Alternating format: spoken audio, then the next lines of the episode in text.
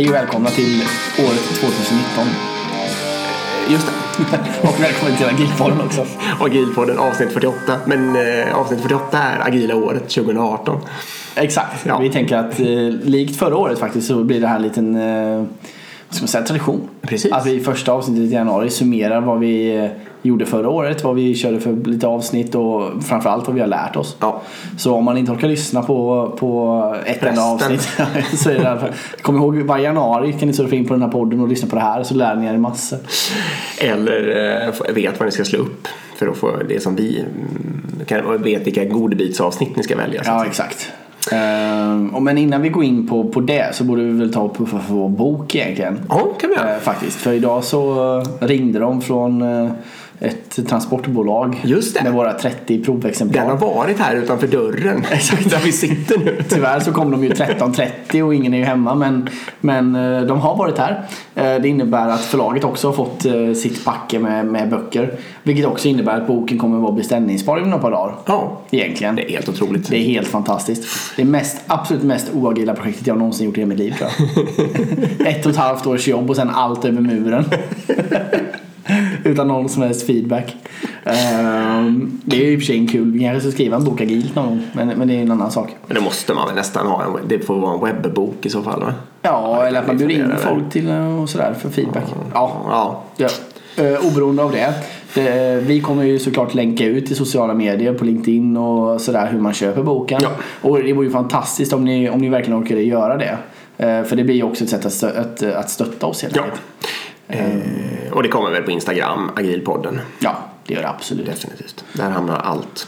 Eh, Och eh, vi kommer ju tjata om den här varenda avsnitt som kommer nu. Både vad den handlar om och, och varför man ska köpa den och sådär. Men, men Ja. just det här avsnittet så nöjer vi oss med att säga att nu är den snart ute.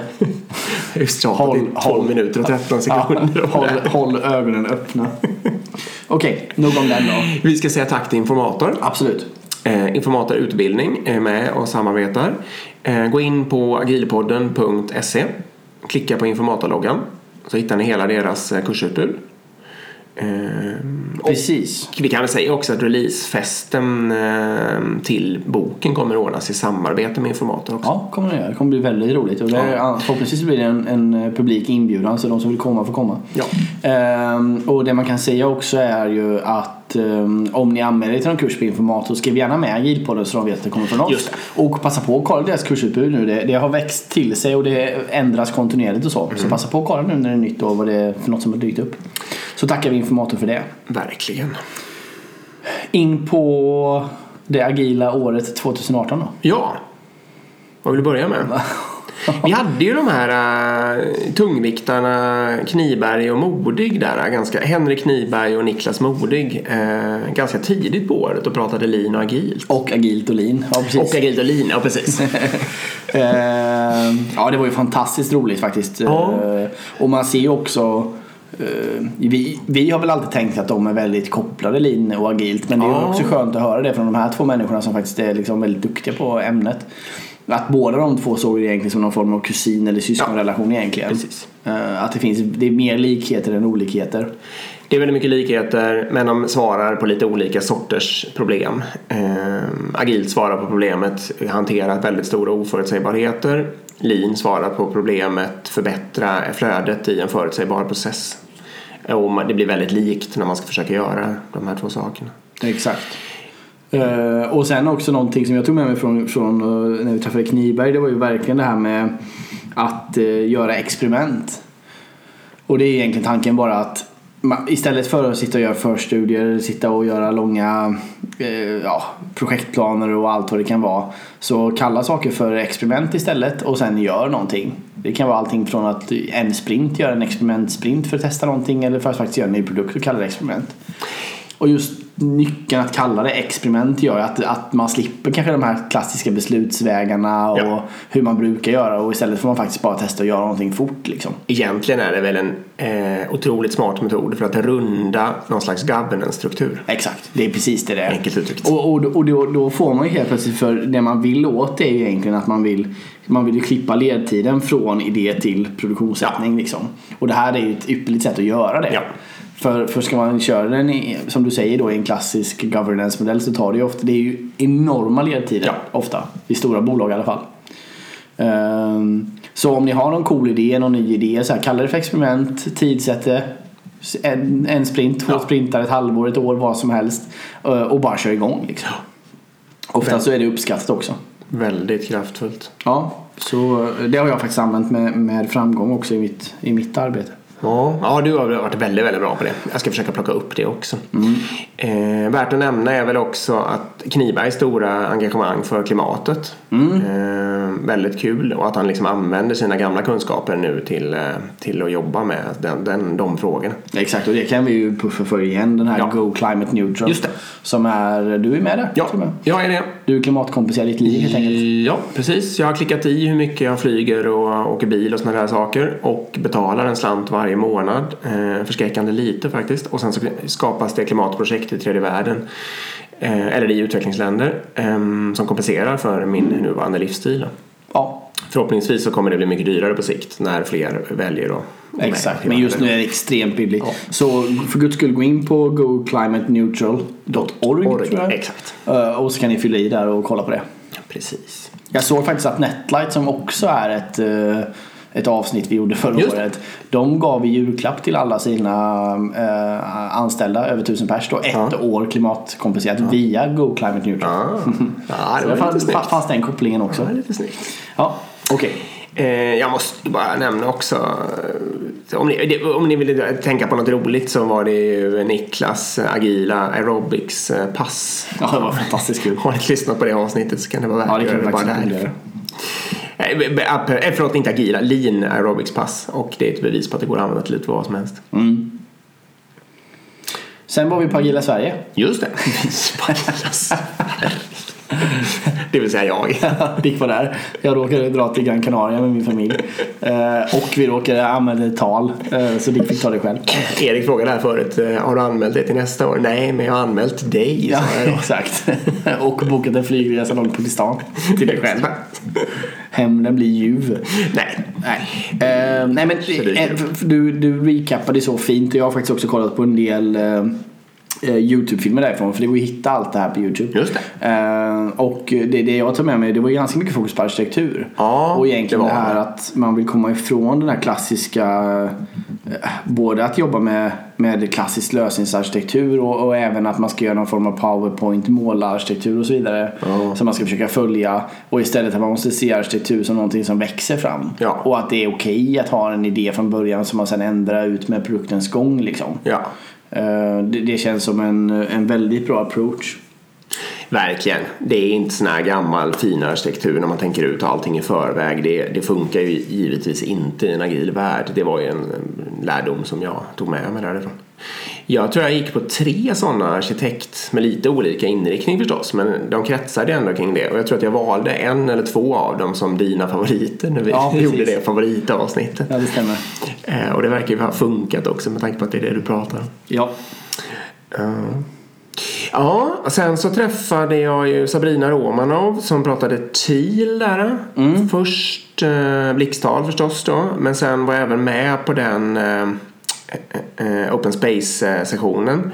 Och då frågade jag också henne om hon ville vara med här och det blev ju också ett avsnitt här. Så tyckte det var otroligt Det intressant. har vi fått väldigt mycket feedback på. Ja. Och vi kan väl säga det att vi, vi, vi håller på och letar efter fler TIL-case eh, inför kommande år. Eh, vi tycker det är otroligt spännande sätt att organisera sig på. och Det är jättespännande att höra olika företag.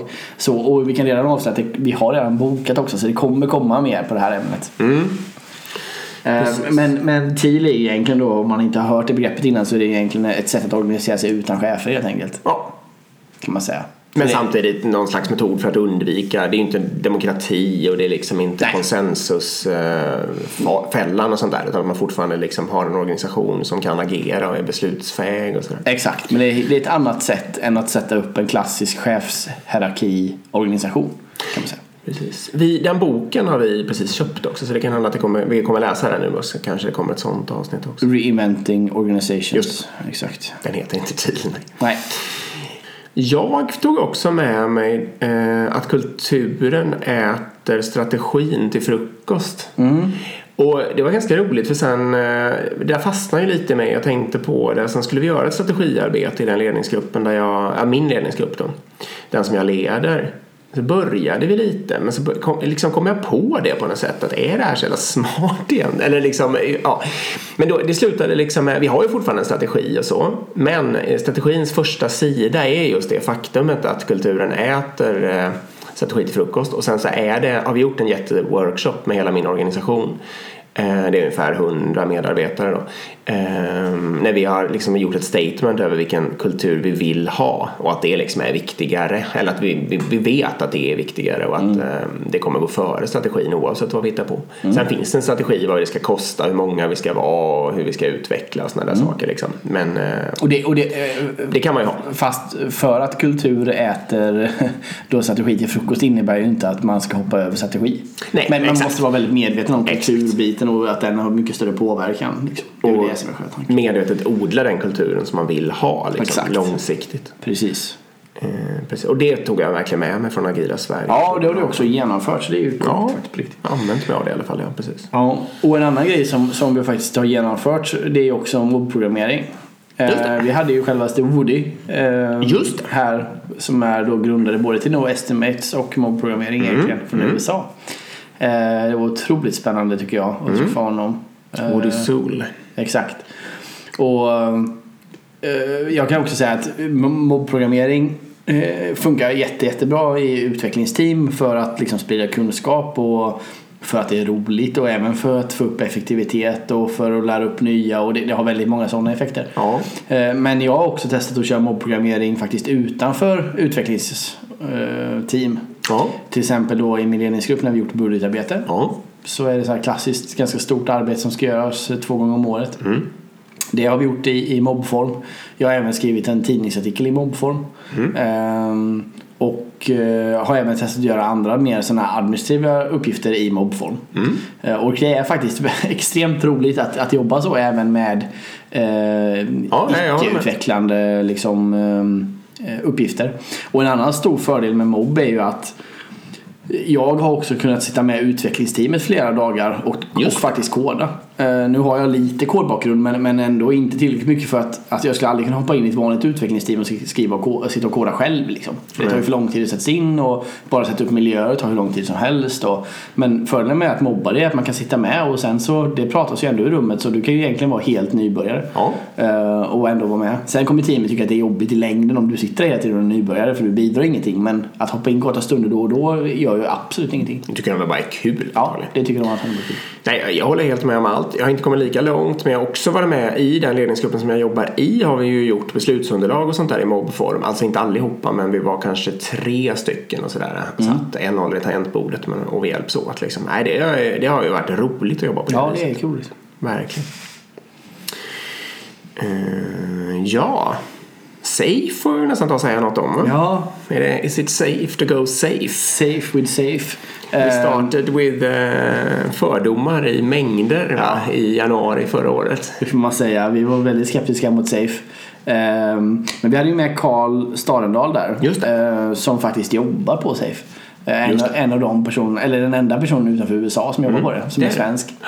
Uh, som var med faktiskt och, och, gav lite bättre, eller gav, gav oss en mer nyanserad bild kan oh, man säga. Det måste man ju säga. Ehm, så, så på många sätt så, så är, är safe-ramverket verkligen användbart. Problemet är ju bara att man måste ha en väldigt stor grund, grund i agil förståelse. Man måste ha utvecklingsteam på plats som fungerar. Ja. Uh, och sen när man har fler, massa utvecklingsteam som levererar samma typ av produkt och man börjar få skalningssvårigheter då kan man applicera safe. Ja. Uh, att applicera safe som ett sätt att införa agila metoder det är bara dåligt. Ja, det vågar vi nog säga. Det vågar vi säga. Precis. Och det, vi, det ska vi ju vara tydliga på också att innan vi träffade honom och hörde om fler case och sånt så var ju det den enda sortens användning vi egentligen hade sett eller hört talas om. Precis. Därav, och alltså därav är vi så skeptiska ja, exakt. Så det var ju fullständigt natur, en fullständigt naturlig reaktion får man säga. Ja.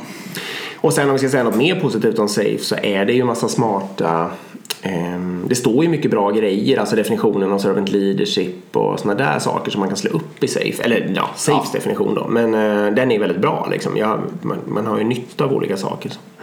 Ja, verkligen. Och det är ju, det, ja, helt, jag håller helt Det är med. mycket som är bra liksom. Det är mycket som är bra. Så vi, har- vi har fått en mer, man kan säga 2018 har gett oss en mer nyanserad bild av Safe. Sen är vi fortfarande försiktiga och skeptiska när vi hör ordet Safe. Det, det, det ska man nog fortsatt vara också.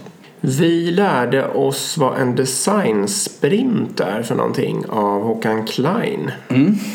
Det gjorde vi. Det var roligt. Jag hade nog inte riktigt fattat innan det faktiskt att det är en fullständigt uppstyrd metod som man liksom följer från A till och på, alltid på samma sätt liksom där till och med nyttighetsnivån på fikat Ja, och exakt. mängder och allting liksom är eh, definierat och tider va? hur många timmar man jobbar Ja, per ja, dag visst. och sådana saker. Det var Ja. väldigt, väldigt detaljerat. Ehm, Men också väldigt, väldigt coolt. Ja. Väldigt, väldigt coolt sätt att göra återigen något annorlunda på istället för att göra de här klassiska förstudierna Ja. och få commitment från början och verkligen hitta en bra lösning direkt och sådär. Ehm, Det är någonting jag, vi också, jag, jag använt i mitt arbete flera gånger nu. Och det företaget där vi jobbar har det ju blivit faktiskt, eh, jag ska inte säga att det har blivit vanligt, men det har blivit enormt, det har växt enormt mycket. Från någon enstaka här och där så efterfrågas det helt plötsligt eh, i ganska stor omfattning. Precis, och det är organiserat på ett helt annat sätt. Ja. Och det är stor brist på sådana som coachar, i, alltså som liksom klarar av att hålla en design Ja, också. Det är också ett positivt tecken, eller vad man ska kalla det. ja, precis. Nej, så är det verkligen. Precis. Om vi ska gå vidare till sådana här andra saker som jag kanske inte som jag hade missuppfattat tidigare i mitt liv så är Lean Startup. Eller missuppfattat och missuppfattat men jag visste inte vad det var på något. Liksom, vem som helst som hör orden kan ju skapa sin egen bild och det är ju väl faran med att kalla något för en sån sak som Lean Startup. Ehm, men vi hade med oss Marcus Kristensson som pratade om det. Och det, min take på det är ju, om jag ska sammanfatta det i bara någon mening så är det ju liksom att sök minsta möjliga experiment som, som gör att du kan få reda på om eh, det är en framkomlig väg eller om det finns ett intresse eller något sånt där för din idé.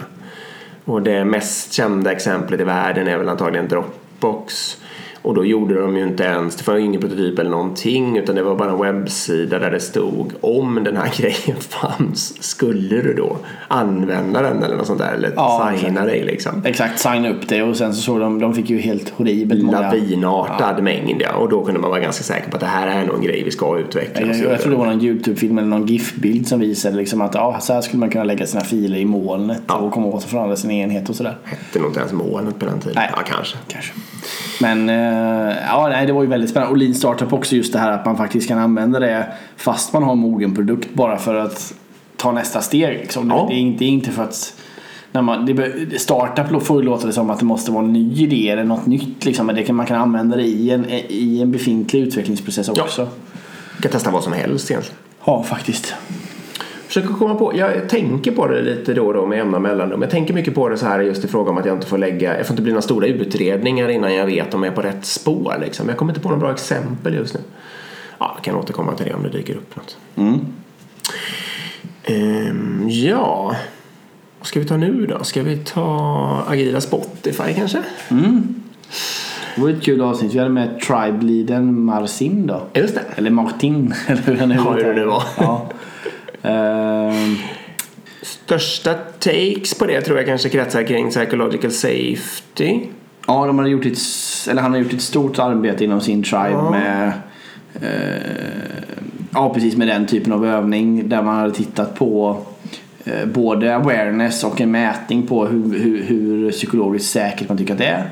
Och sen så hade man eh, gjort massor med övningar för att öka det helt enkelt. Ja. Och fått väldigt coola effekter av det. Ja. Och sen så pratade vi också om det här klassiska hur är man organiserad på Spotify och gick igenom den här klassiska Kniberg, Kniberg-bilden på hur man ska jobba eller hur de jobbar. Ja. Ehm, och sen också eh, den här ännu mer klassiska eh, och det har vi säkert tjatat sönder idag men, men det här med att folk kopierar då squad och tribe och all, alla deras termer egentligen ehm, på, ett, på ett väldigt felaktigt sätt egentligen. Ehm, vi får väl ta en snabb recap på den men det är just att de valde ju de namnen på grund av att det inte fanns någon referens till de namnen. Precis. Det var helt nya ord Ja. och det innebar att okej nu jobbar jag helt plötsligt i en tribe. Jag har ingen aning om vad det innebär och då kunde man sätta helt nya ramar för Ja. vad det innebär att jobba i en tribe. och bygga eller låta det växa fram. Liksom. Exakt. Och om man däremot hade sagt nu ska du jobba i en grupp eller i en sektion så hade liksom folk haft med sig en bild av Ja. hur det är att jobba i en sektion eller i en grupp. Och det är det som är lite det komiska med att om, om, om man ska kopiera Spotify, om du har haft en organisation här nu, Ja. då skulle vi ju kalla team för typ crew. Nej, inte ens det. Vi skulle hitta på något ord som inte fanns liksom. Ja, kanske. Om med typ, Skrumpf. ja men typ skrumf skulle vi kalla det för. Ja. Ehm, Men problemet är att folk gör ju inte så. Folk tar ju kallar det för squad och tribe. Ja. Även på andra Ja, företag. de- I värsta fall så döper de om sina befintliga grejer bara helt enkelt. Exakt. Och sen säger de att de är agila. Och så har man tänkt att man har kopierat Spotify. Vilket är, det är liksom så fundamentalt feluppfattat. Ja, jag vet va- aldrig om jag ska skratta eller gråta. Nej. Det där händer. Ja, det och det är viktigt att vi tjatar om det här för det här får inte fortsätta. Nej, lite så. Och jag, alltså jag såg senast idag eh, Ja. någon på LinkedIn. Jo, hela tiden. Jag tror det var Telenor eller något sånt där. Det var en tribe lead. Ja. Någon som hade det jobbet på Telenor. Liksom det, det är helt bisarrt att det... det eh, ja, det, det, det där får ni tänka om. Sen, sen finns det kanske Ja, vissa företag som har gjort det med, med, på rätt anledning och så. Men, men Jag besökte ju en, en telekom, det var inte Telenor, jag besökte en annan telekom i Kista där en kompis jobbar och pratade, jag hade ett kort föredrag bara. De hade gjort likadant. ja, du ser. Också, mm. Ja, men det, det, är, det är vansinnigt vanligt alltså. Det, och det kommer överallt. Ehm, och det, det, det man får säga till er nog, ni, ni gör precis tvärtom. Ni kopierar inte Spotify. Ni, ni, ni gör precis tvärtom va? Exakt. Om man vill spetsa det, vem var det? Det var ju någon smart människa som sa det här att det det är ju som att titta på någon, tycka att personen har snygga kläder eh, och sen bara gå och köpa exakt samma kläder, exakt samma storlek och försöka sätta dem på sig själv och tro att man får samma resultat. Liksom. Ungefär så är det. Då har man inte riktigt fattat. Nej. Vill man kopiera något så ska man fråga personen hur den tänkte när den valde kläder eller något sånt där. Exakt. Vad baserar du dina val på och sådär ja. Mm. Precis. Eh, men vad var det som sa det? Det kommer inte du heller ihåg kanske? Nej, skitsamma. Nej, det kommer jag ihåg. Vi har ju också världens roligaste film utlagd på våran Insta. Ja, det är faktiskt väldigt Ja, roligt. det, har ni inte sett den så får ni nästan scrolla. Det kan vara några, någon månad sen kanske. Eller något Ja. Det är alltså en, en diskettenhet som installerar Spotify-kulturen. På, Exakt. Som har en viss ironi i sig som är väldigt roligt. Extremt. Så in på Agilpodden på Instagram, följ oss där och, och där lägger vi också upp nyheter och poddavsnitt och ja, allt möjligt. Så följ oss där. Precis. Ja, Sen så pratade vi agila myndigheter. just det. Det var ganska, Ola Berg. det var ganska mycket i närtid. Och det var väldigt spännande att höra och vi fick också in väldigt, väldigt mycket lyssnarfrågor och folk hade även hört av sig till Ola där. Just det. Som jobbar mycket på myndigheter och, och eh, ja, det var någon Scrum Master som skrev till mig och, och skrev liksom jag är så jävla uppgiven för det, det är så fruktansvärt trögt och långsamt här. Och jag känner mig så ensam. Ehm, och det är väl det man kan säga egentligen att eh, ett, stor, ett stort problem som myndigheter verkar göra är att de försöker implementera agila arbetssätt utan att ta bort gamla strukturer och, Ja. och styrningar. Liksom. Så man har kvar alla de här både chefer och strukturer och, och styrforum och, och, och allt. Och governance-modeller och allt vad det heter. Och så försöker man lägga på agilt lite bara vid sidan av på det liksom. Ja, eh, man är helt, ja, eller ovanpå i värsta fall, eller hur man vill uttrycka saker. Ja, exakt. Precis. Bara, Allt det andra ska ligga kvar och så ska man, ja. Och, och nu ska vi inte, det verkar ju som att det blir väldigt tydligt på myndigheter på något sätt men det är nog väldigt många företag som gör så här eller åtminstone någon variant på det här. Det finns kvar väldigt mycket governance eh, och sånt där som inte riktigt funkar tillsammans med en agil kultur och så försöker man, får man en jättekonstig hybrid av alltihopa liksom. ja, precis. Exakt. Ehm, det, det är nog verkligen inte bara myndigheter. Det gäller nog också väldigt, väldigt mycket på privata företag. En annan sak som jag minns tydligt det var ju det här med eh, att man ofta på myndigheter får invändningen att vi kan inte jobba agilt för vi måste följa lagkrav. Eh, och då är det direkt två saker som man kan inse och det ena är att eh, privata företag följer också lagen. och eh, så att säga, och det, och det är väl inte, alltså även de, alltså Klarna eller något sånt där som är riktigt agilt eh, försöker ju givetvis att vara compliant, liksom hålla sig till svensk lag och lag i alla länder där man finns. Eh, och det andra är att om man nu har, eh, alltså snabbt ska uppfylla olika nya lagar som myndigheterna skapar och sånt där som myndigheter kan, eller som staten ofta skapar, eh, som myndigheterna ofta ska göra, då kan det ju till och med agilt vara en extrem tillgång för att kunna möta lagkrav liksom, som man annars inte skulle klara av. Ja, verkligen. Tyckte jag var en rolig Nej, absolut inte tänkt på innan Ola pratade. Nej, han sa väl till med att det är bullshit att skylla på det liksom. Ja, verkligen. verkligen. Då gömmer man ju sig Ja. bakom någonting. Liksom. Så han sa rakt ut. Ja, Sen hade vi Marcus och pratade Kanban också. Det, det. det, tyckte jag var väldigt, väldigt intressant. Och speciellt de här fyra principerna bakom. Kommer du ihåg dem? jag ska se om jag klarar det här nu då. Vi repeterade faktiskt lite innan. Eh, börja där du är. Eh, Så man alltså, absolut inte ska försöka förändra något för, för, för, från dag ett när man inför kanban då så att säga. Visualisera är princip nummer två. Eh, begränsa mängden pågående arbete är princip nummer tre. Eller inför VIP-limiter då man är mer van att tänka på det på det sättet. Ja. Eh, och fyran är ständiga förbättringar. Jag är lite osäker på hur den är Ja, men det- formulerad men det är att man ska förbättra sig sen Exakt. det. så liksom, så i det första är egentligen bara att börja där du är. Ja. Börja visualisera. Eller hur? För då bara, då bara Ja, tittar du på vad är det vi egentligen gör. Och då får man ju, i många fall då kan man ju se att oj, vi jobbar med eh, 20 saker så parallellt. Ja, Det är ju liksom, det, det är en bra lärdom. Och det är väl det som är tanken med det, att man börjar visualisera och se okej, vad är det vi faktiskt gör. Att inte börja förändra på en gång. Eller hur? Precis. Och sen är det att okej, vi kanske inte ska jobba med 20, vi kanske ska jobba med fyra parallella liksom. Ja. Det kanske är en bra början. Och sen efter det så att börja ständigt förbättra då. Mm. Eh, Och- där har vi liksom kanban i grunden i någon mån. Precis, i, som verksamhetsutvecklings... Eh, jag vet inte ens vad jag ska våga säga, om jag ska våga ta ordet metod i min mun eller vad jag nu ska säga. Men som, som eh, någonting för att Flödes. göra verksamhetsutveckling. liksom. Sen kommer det ju rent, och det kanske vi bara ska påminna om, det kommer ju från tillverkningsindustri i Japan och det betyder ju visuellt signalsystem eller något sånt där visuellt kort. Något sånt ja, precis. Någonting sånt där. Så att många tänker ju bara på kanban boards när man säger ordet kanban men eh, i Marcus och mångas liksom, tolkning är det ju en, en, ett sätt att göra, bedriva verksamhetsutveckling. Ja, det är det. Och vi får påminna också om sjukhuset.